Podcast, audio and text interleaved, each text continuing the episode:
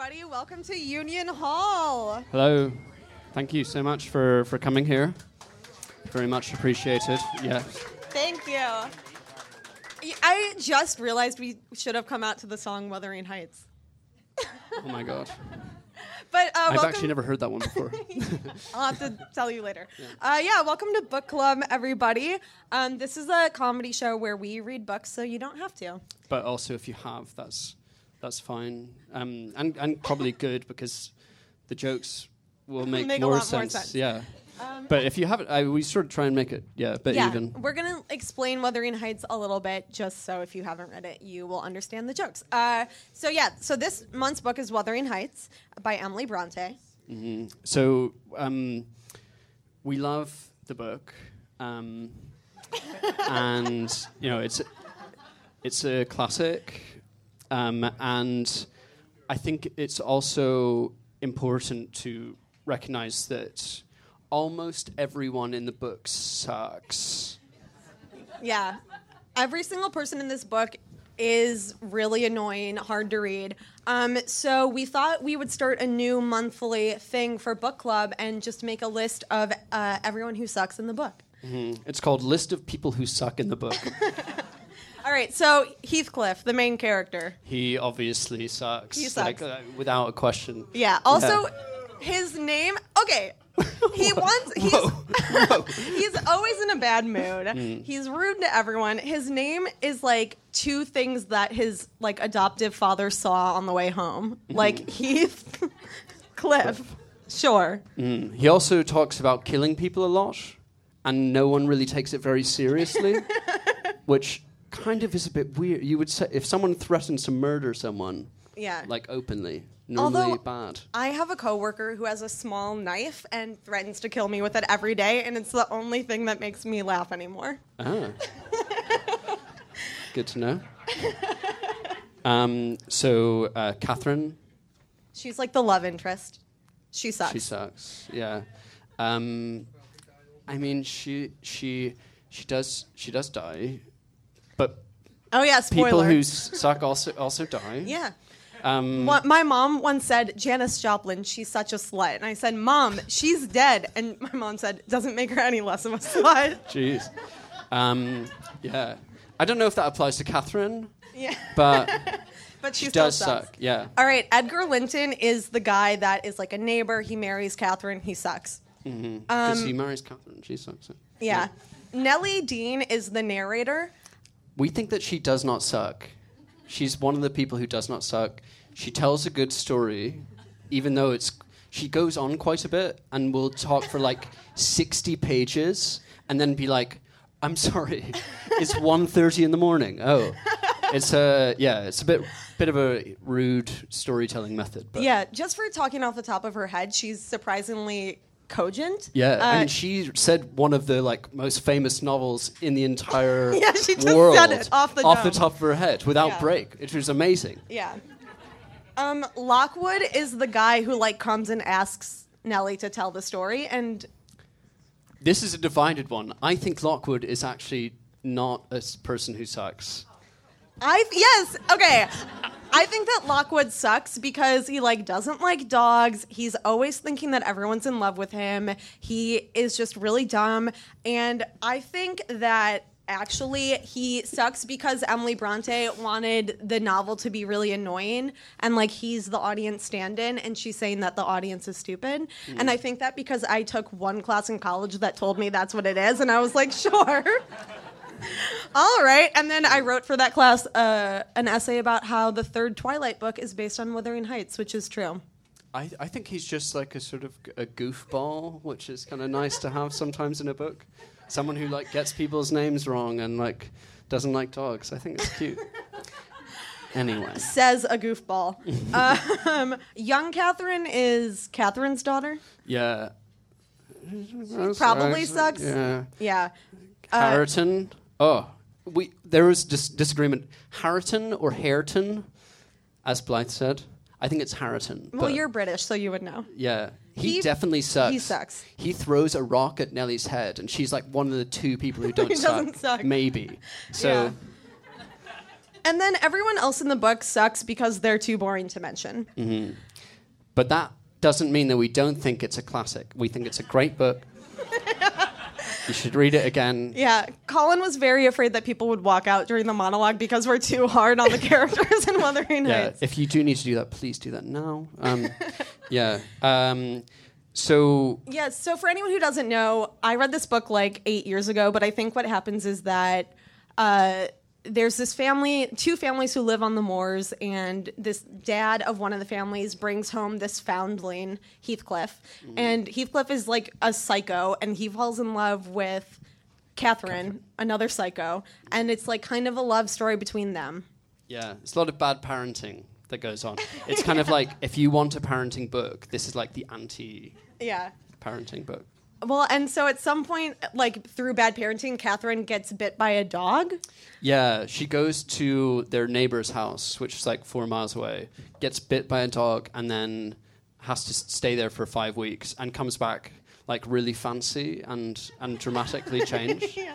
It's like she went on a gap year and everyone's like, bitch, you were bitten by a dog like four miles away. yeah, Um, so yeah, it's kind of like the whole book is like an anti rom com in that it's a love story between two people who like suck. It's like you're the worst if Gretchen died in season two. Um, for anyone who watches You're the Worst, I don't watch Universe. it's so good. Yeah, But yeah, it's like two shitty people in love, which is like Ross and Rachel, or like my wedding hashtag. Two shitty I, people I in love love. that. I will definitely use that. Yeah. Um, but yeah, I think if you're like not reading closely or not in a college class that's telling you this book is anti-reader, it's easy to be like, this is so romantic. Like Catherine says, whatever souls are made of, his and mine are the same. Um, but it's like. I don't, the pe- ever, I don't know. It's like two. One guy wants to murder everyone all the time, and then the other one comes back as a ghost just to be annoying. It's not not that romantic. I mean, it, Yeah. it- in a certain sense, I suppose. I wouldn't do it. Not my kind of romantic gesture, but Yeah. But I think Yeah. there's like this is why people think that mean people are like flirting with you. There's like because of this book. a straight line from this to like you've got mail. Because I think Tom Hanks is like an evil person and you've got mail. Tom Hanks is Heathcliff. Yeah. Yeah, yeah. I could kind of see that film. Maybe. Yeah. Yeah. Um, so yeah, and another way that this book just like doesn't give you what you want is we know nothing about the main character Heathcliff. Like he shows up when he's like eight. We don't know anything about him, mm-hmm. and then he like plays in the moors for like ten years, and then he goes away for three years and makes a fortune, and we never know how he did this. And one thing that we decided to do was to posit things that Heathcliff did when he was away. and the, the first one was that he invented an app that IPO'd at a billion dollars, but then was revealed to have a really toxic, sexist work- working culture, and he was ousted as the CEO. Just like very Heathcliff. Yeah. That is so right. I feel like that's definitely it, but here's another idea. Uh, he sold tea, which I think is the only way to make money in England is selling tea. That's what I did before I came here. um, he marries a rich woman and kills her, which is kind of almost what he does Yeah. again. Yeah. Um, he writes a book under a female pseudonym because he definitely believes in reverse sexism. And he was like, "This is the first major book by a woman, Woman. but it's actually him." Yeah.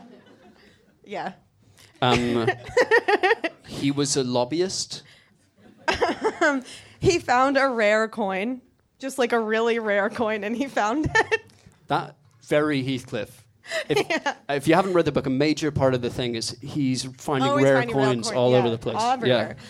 And then, and then the final idea is that for the first two years he went to Harvard Business School, and then for the last year he just worked at Goldman, and that set him up for life. And and also property values in Yorkshire are actually kind of low. It's like kind of cheap. So like one year at Goldman in New York. you can get a whole estate in Yorkshire for that. It's very nice. Why I'm leaving New York for Yorkshire. yeah. Uh, yeah, so that's our ideas. Uh, we'll let the comedians take it away now. We've got a great show for you tonight. Um, our first comedian, oh my God, I love her so much. She uh, hosts It's a Guy Thing at Union Hall. The next one's on the 25th. And she has a solo show the 20th at the Duplex. Uh, please give it up for Catherine Cohen.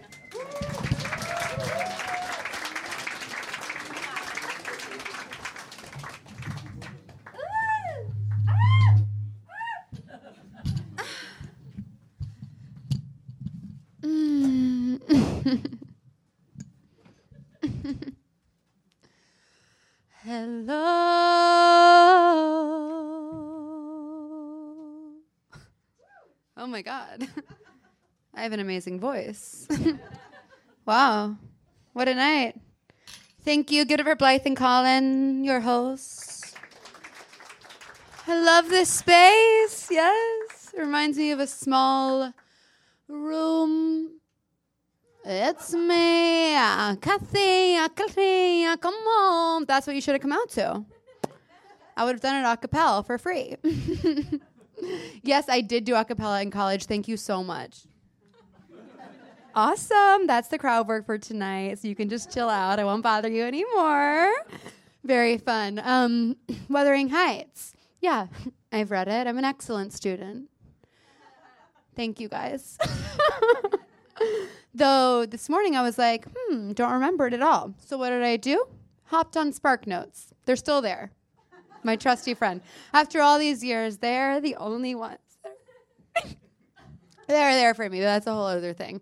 So I go on there, I read the summary. First line is like, this dude goes to like this manor because he wants to relax. And I'm like, say no more. That for me is an entire novel. I did not read the rest. I'm like, that is so my vibe. I don't know if you can smell it on me, but I'm a woman who needs to just go be by the sea. If that rings any bells. I have many ailments. I'm from before. There's always something wrong. I'm someone who's like, I'm so, so sorry. The line at Whole Foods is too stressful. I have to just go be by the sea. You know what I mean? That's kind of my vibe. I have um I get migraines with visual aura, which sounds like a fake beautiful thing, but it's real and horrible. I hurt my foot the other day from just like walking. and this morning I had one sip of cold brew and ruined my entire and only butthole. So what I'm trying to tell you is like it's always something. So like I need to go be by the sea. If I was in the past, I would instantly be diagnosed with hysteria. And honestly, I think and know that I have hysteria. I definitely have it. There is no question. Every day I wake up and I'm just like, come on. but instead of going to be by the sea and having like a doctor get me off with a dildo, I have to like get fucking insurance. Thank you, SAG. I am in the union. Go to the Upper East Side. What a trek. Talk to an old white man about my problems. And when I whip out a dildo, he's like, I feel uncomfortable. And I'm like, I thought you were a professional. so very weird vibes there. But um I know it's like a problematic thing, like it was bad back then, hysteria, but it's like turn your feminism off for a second. and look at me and realize that my life is perfect, but I have hysteria. yes, the the hysteria comic. That's what everyone in the industry calls me. Um, slam dunk. This is all going in the act. Are you guys having fun or no? you guys are so quiet. But honestly, I love it. I feel like I'm in a library. Shh. Shh. Stop. Shh. Quiet it down. Thank you so much. I like a show where it's just like, and I'm sort of dancing around. And everyone's like, that's when I feel like I can really uh, just finally relax. Oh my God. I remember I was thinking about when I read Wuthering Heights, which was in high school, and I was like, why don't I remember anything? And I'm like, oh, because I was obsessed with a boy who didn't like me. Um, which I'm obviously really chill about. And like, usually when people don't like me, I'm like, that's totally fine. And, like, I never complain. I'm never weird about it. And we go, and we go to being friends the next day. But in high school, when I was younger, I was like, this sucks. This guy in high school, I would write all his papers because he was dumb as shit. and we've already addressed that I am incredibly intelligent. no laughter, good. they believe me.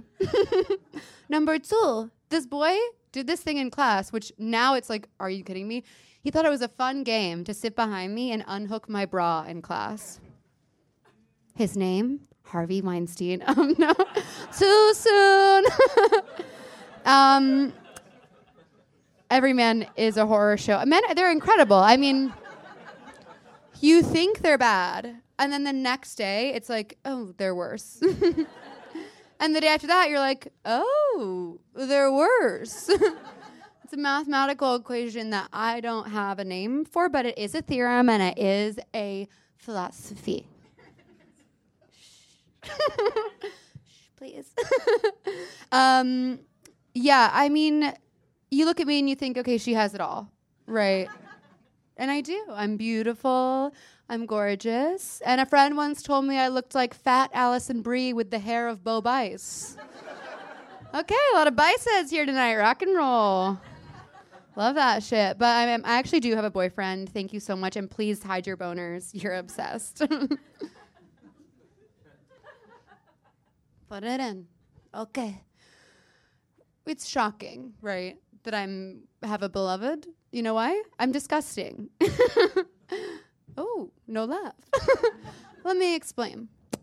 Anyone else? Avoid flushing the toilet in the middle of the night because the sound scares you? Okay, we're getting somewhere. Just yesterday, I was caught. My boyfriend was like, You never washed your hands when you pee. And I'm like, That isn't true. And he's like, You only do it when I catch you. and I was like, That is true. But I don't know if you need to every time. There's a lot of sort of hovering. There's not always contact, right? You're not always in it. Has, it, has anyone been splunking? Unrelated. Okay, cool, cool, cool, cool, cool.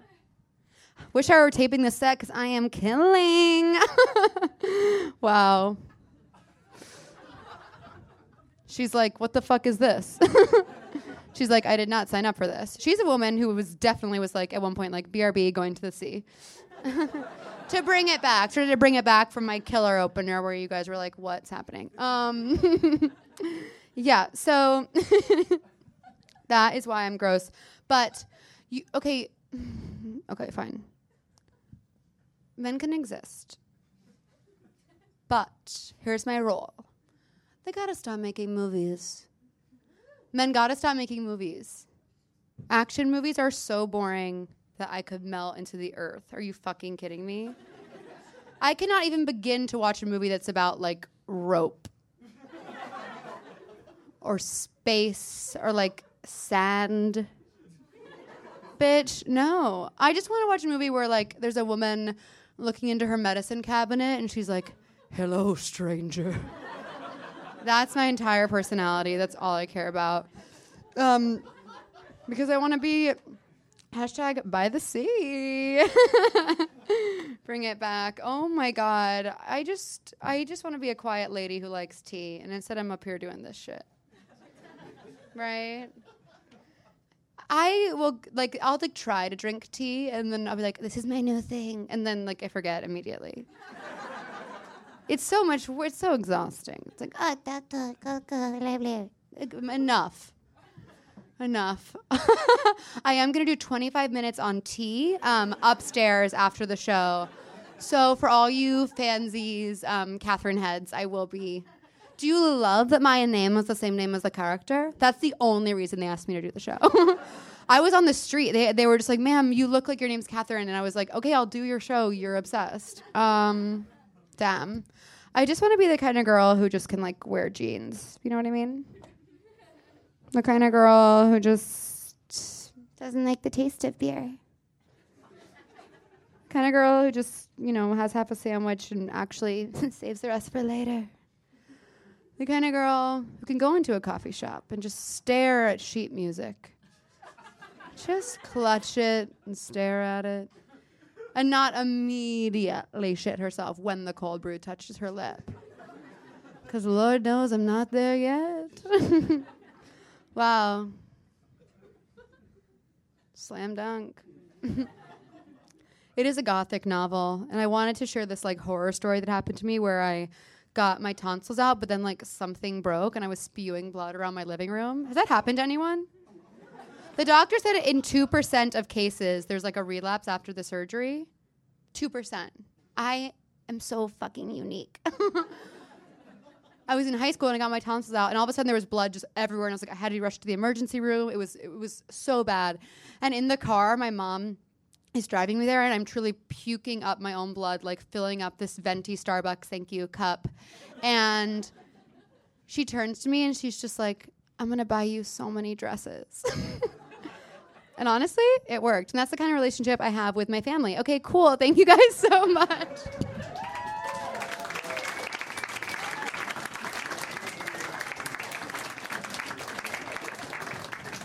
Keep it going for Catherine Cohen. Yay! Um, right when Jennifer Lawrence was like starting to get famous and like starting to perform relatability, she did a Rolling Stone profile where she was like, "I don't wash my hands after I pee." Like that was like how she's like a normal girl. And honestly, after that, I stopped washing my hands after I pee. Not like every time, but like it takes too much time. All right. Hi.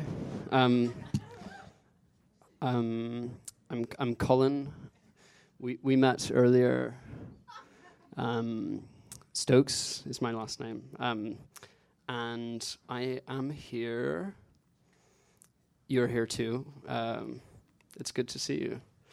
Uh, I can't actually really see most of you because of the lights, but um, I just want to say that, you know.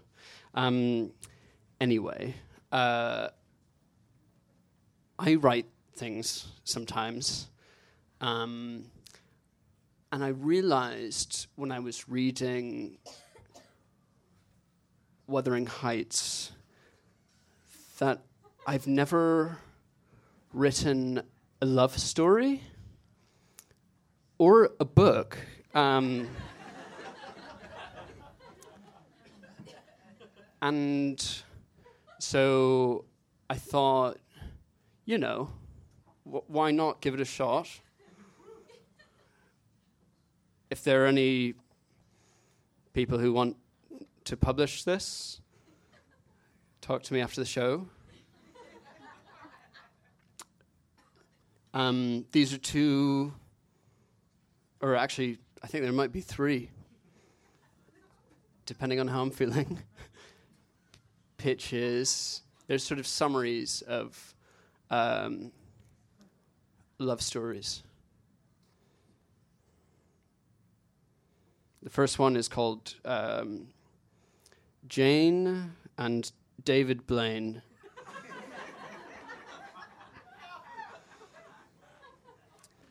so, Jane was walking down the street when she saw a little piece of trash on the sidewalk. Oh, she thought. A bit of garbage in the wrong place. I'll pick it up and throw it out. It's already very romantic. At the very same time, a man called David Blaine.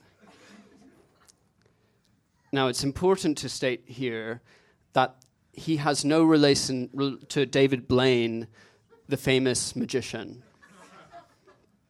It's a coincidence.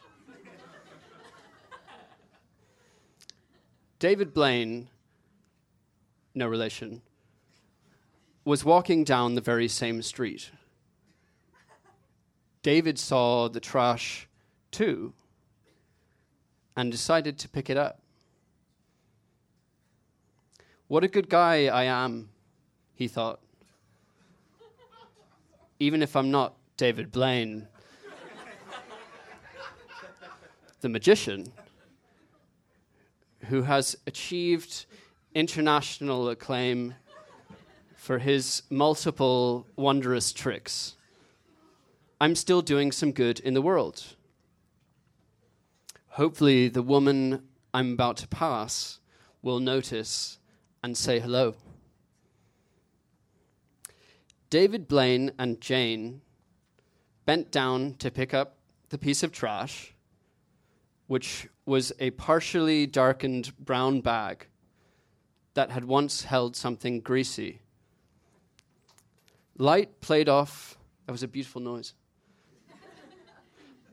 Light played off the bag's surface into each of their eyes like a sunbeam off of a paper bag wet with grease.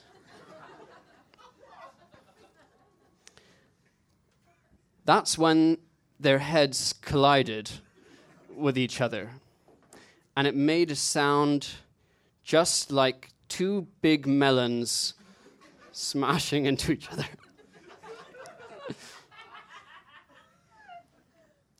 the noise was so loud that it could be heard all throughout the meatpacking district. a neighborhood they both loved hanging out in.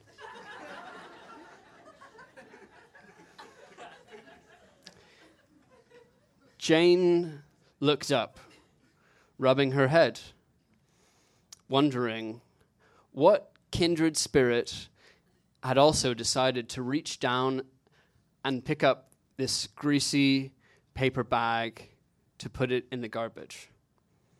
Would her eyes meet with those of David Blaine, a man who shares a name with a magician but has no connection to him whatsoever? Would they both apologize? Each being so flustered and embarrassed, but at the same time intrigued by this stranger they had just bumped into. Meeting for coffee, dating, eventually falling in love. Would they marry? Jane taking David's last name to become Jane Blaine?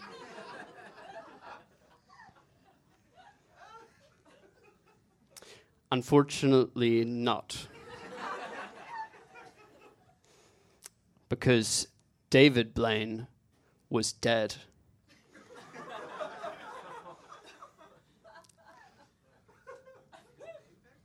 The bump that had just happened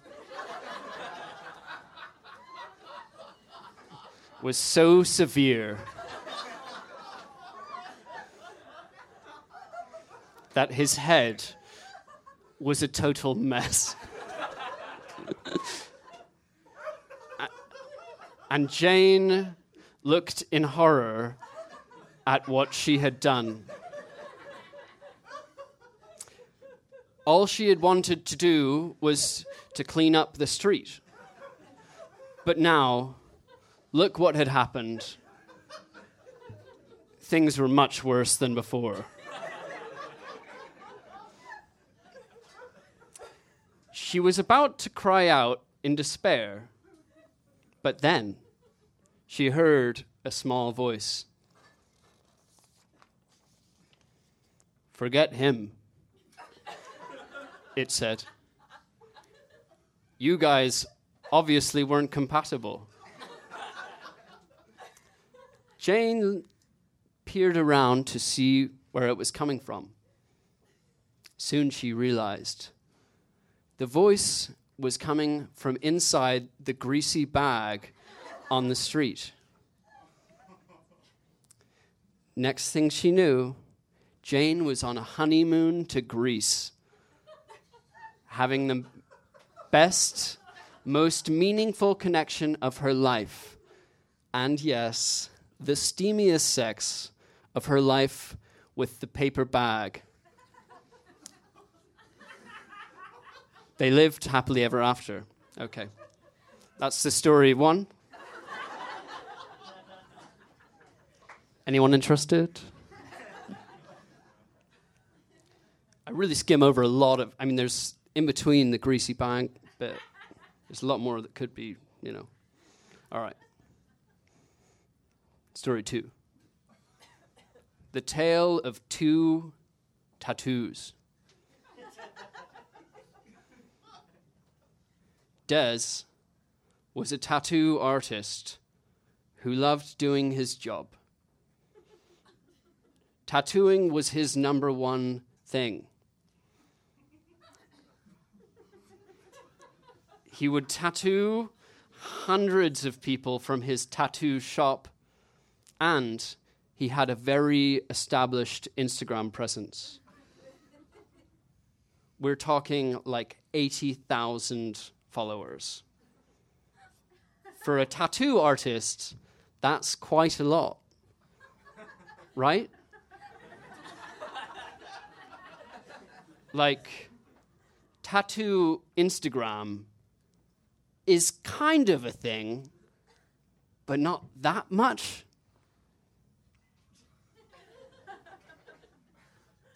Anyway, Dez was a fan of the artist Al Hirschfeld,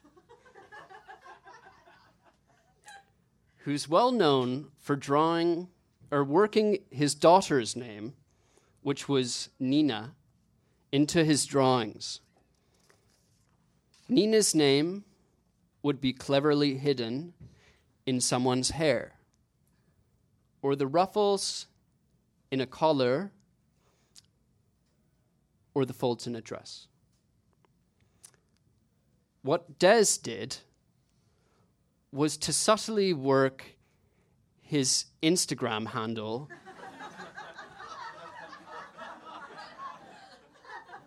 into his tattoos. Because it was the only thing that he loved in his life apart from tattoos. One day, a customer with a lot of tattoos came into his tattoo shop asking for a tattoo. Des saw a tattoo by someone else and noticed some very subtle writing in it, hidden. In the same way that he'd write his Instagram handle. Hello, Des, it said. I hope this tattoo message finds you well.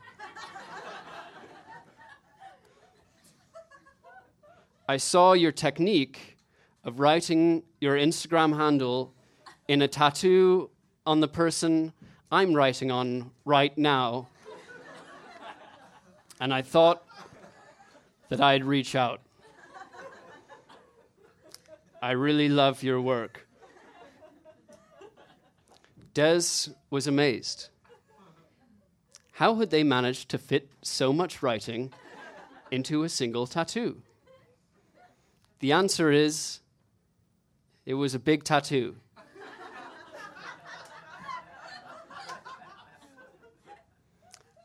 Des wrote back to his mystery tattoo pen pal in the tattoo his customer had asked him to do. It was a tattoo of Mario and Luigi sharing a joint.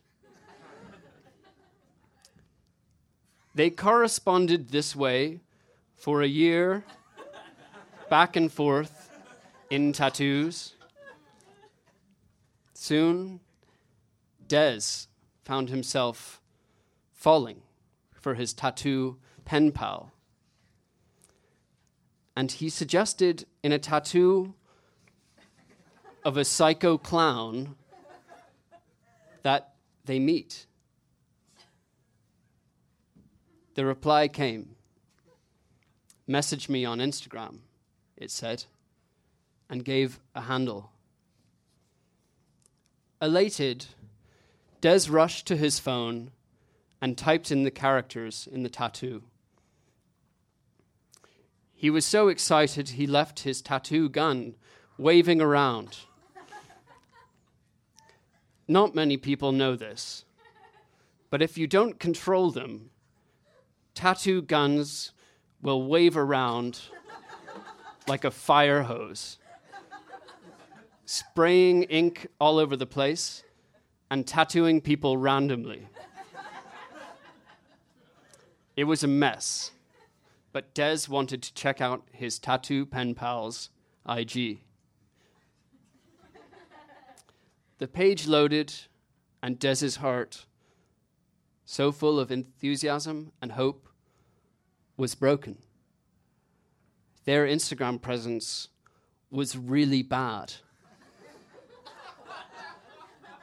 And they only had like 30 followers. At that point, why don't you just send photos to a group text? he thought. And never responded to any of their tattoo messages again. Instead, Des met another tattoo artist he found on Instagram Explorer who had a fair number of followers and they lived happily ever after. Anyone interested in, uh, in that one? Thank you very much. Um, third story is about a, a guy. He's about this tall, wears glasses. He has a transatlantic accent, bit confusing. And he discovered that he loved the audience that was in front of him Thank you so much. Very appreciate your listening to my stories. Um, so let's see if this works. Yes. Okay, so in the intro, you may remember I said that Tom Hanks is the villain of You've Got Mail, and I just wanted to like prove why that's true. Um, so this is my PowerPoint called "Hello, It's Mr. Nasty." That's a thing Tom Hanks says in You've Got Mail. Tom Hanks is the villain of You've Got Mail, and it's ruined my ability to have a healthy relationship. Okay, I, I know a lot of you are like, I'm this girl's really wrong, but I think you will see the light by the end of this PowerPoint. Okay. Tom Hanks is a privileged white man, right? I mean, in real life, but like in the in this movie, he is Joe Fox. Um, he probably thinks he worked hard for his money, but he's at least third generation rich because we see him in a scene where he's like with his dad and his granddad, and they're talking about all the women they've fucked in all of the like independent bookstores they've shut down. Um, he's a capitalist and he doesn't feel bad about it in any way. And he literally laughs when small businesses fail. They like read off a list of like all the bookstores that used to be on the Upper West Side. Um, I believe that if he lived today, he would be appointed to Trump's cabinet. Um, or if not that, he would be tweeting a lot about how Hillary shouldn't have written a memoir. Um, that's like if he's like a George Clooney liberal. so in this movie, Tom Hanks complains about people who order complicated coffee drinks, right? That's one of the first like flirty emails he sends to Meg Ryan. Um, but the example he gives is a tall decaf cappuccino. When I'm seven, I'm like, that's that makes sense. But actually, that's a very normal drink. The only weird thing is that it's decaf. Uh, and earlier in the movie, he did like brag about how people were going to buy cappuccinos from him with his best friend Dave Chappelle. They're like, we're gonna seduce them with our square footage and our discounts and our deep armchairs and our, and at the same time, they're like, our cappuccino. Like, that's a catchphrase. Um, Dave Chappelle is his best friend in this movie, but gets to tell no jokes, and it's really one of the things that makes me maddest in the world. Um, all right, so and similarly, Tom Hanks says things in a joke cadence, but they aren't actually jokes and they aren't actually funny. Um, so he'll say like I don't know dumb shit, and it's probably because he's a white man and he's never experienced any like pain, any real emotion. People laugh at anything he says. He thinks he's funny, but he hasn't learned about like the funny word has to come last, et cetera, et cetera, et cetera. Um, by the way, You've Got Mail is one of my favorite movies. I know you're like, this girl just doesn't like You've Got Mail. That's not true. I love You've Got Mail. I've watched it probably 40 times. Um, it's so beautiful. All right, Tom Hanks takes all the caviar, right? He, that's a villain. That caviar is a garnish. Um, he feels like he's entitled to the whole world because he's a rich man and he always got to have all the caviar. And meanwhile, Meg Ryan is an orb of pure joy. And everyone thinks Tom Hanks is so great. And they're like, Meg Ryan looks so fucked up after she got plastic surgery. But you know what? She didn't invent patriarchy. Okay, Parker Posey is the villain of this movie, right? This is not her and You've Got Mail. This is her and Josie and the Pussycats, but it's so good that I had to include it. Um, I saw this at BAM like a year ago, and when she came on screen, people started applauding. Uh, the thing is, Parker Posey is literally a more successful version of me. Uh, she's brilliant. She's vital. She's energetic. She's generous. She's like a career woman who's working in the publishing world, really getting done what she wants to get done. Um, and just to show you how great she is, like someone at one point is like, "How do you sleep at night?" And she gives them a recommendation of sleeping pills, like that she has like found, you know, after a lot of hard work trying a lot of different sleeping pills. Um, she compliments Frank, just some writer at a party. She's like, "Oh my god, I read your piece. You were so great." Like I'm a writer. One time, one person did that on a date, and I almost had to leave because it was too much. Um, and meanwhile, like Tom Hanks is a cis dullard. um, Okay, so he Tom Hanks gets mad at Parker Posey a lot throughout the movie, which is supposed to be shorthand for like he shouldn't be with her, he should be with Meg Ryan. But okay, these are the reasons that he gets mad at her. She shares details of her job and her life. And he's like, oh, this again. Um, she reminds him about a dinner that he agreed to go to because he's her partner. Um, and then he's like, can't I just give money instead? And then he's like, what is it this week? Free Albanian writers? Like, he thinks genocide is funny. um, and like at a party, she talks about Julius and uh, like Ethel Rosenberg, which sounds interesting to me. And he's like, oh, she won't stop talking about anything. um, I only got one halfway through the movie when I was watching this at work doing a PowerPoint instead of my job, but I feel like there's definitely more reasons he gets mad at her for no reason. So I just feel like if Tom Hanks hates Parker Posey so much, he should have broken up with her instead of stringing her along until he could find somebody better. And there's no joke there, but it's really how I feel. um, so Tom Hanks, he really this, okay. This scene, I was like, I if this was made today, like this would be like in the Trump biopic. This would be the backstory. He speaks really condescendingly to the Mexican cashier at Zabar's. Um, this is Rosa or Rose, and he says, "Hi, Rose. That's a great name, Rose. This is a credit card machine." Oh, she's like Meg Ryan is in a cash only line, but she didn't know, so she's like freaking out. This is a credit card machine. Happy Thanksgiving. It's your turn to say Happy Thanksgiving back. And then he's like, knock, knock. Who's there? A credit card machine or something like that. I don't know. It just seems like he sucks and he's like a rich dude. I don't know. You have to watch the movie. He's the worst person of all time. All right. Tom Hanks loves The Godfather, which I feel like is not necessarily a character flaw, but it really got on my nerves. It's like, okay, she's like, "What is it with men in The Godfather?" And later she tries to use a Tom Hanks line on Frank, her boyfriend, and he's like, "Oh, The Godfather, of course." Um, but the thing is, he's like never read Pride and Prejudice, and he's never even heard of it. And I feel like Tom Hanks, who owns a bookstore, thinks that all like books by women need to be like in pink and have titles written in a curly font. Um, yeah, he also gaslights Meg Ryan through all of Act Three. He lies to her in a really premeditated way, um, which is extremely fucked up.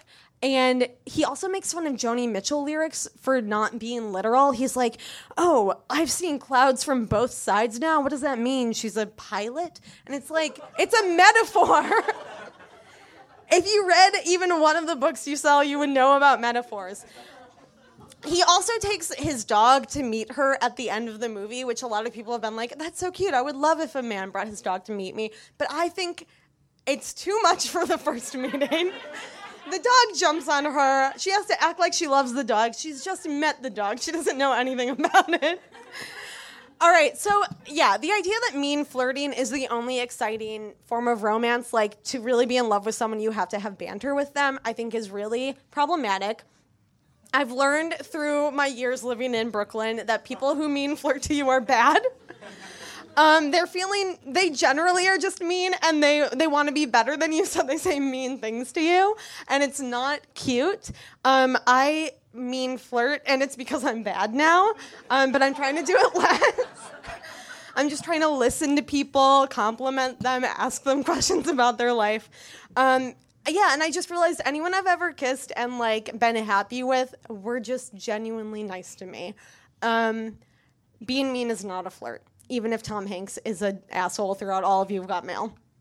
And I think what I've realized is that men should have personalities. and that believing yourself right in every situation is not a personality. um, so, in conclusion, uh, this is from in the movie Meg Ryan being brilliant says when you read a book as a child, it becomes part of your personality or your identity. I think it's the same for watching movies. I watch this movie like every week because it's my mom's favorite movie, and we only had two VHSs.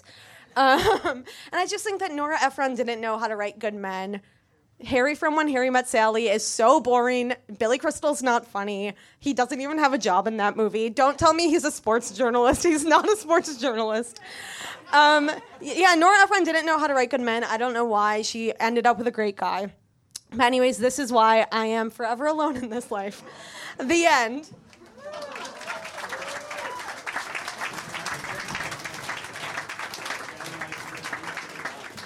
Thank you guys so much. Thank you so much.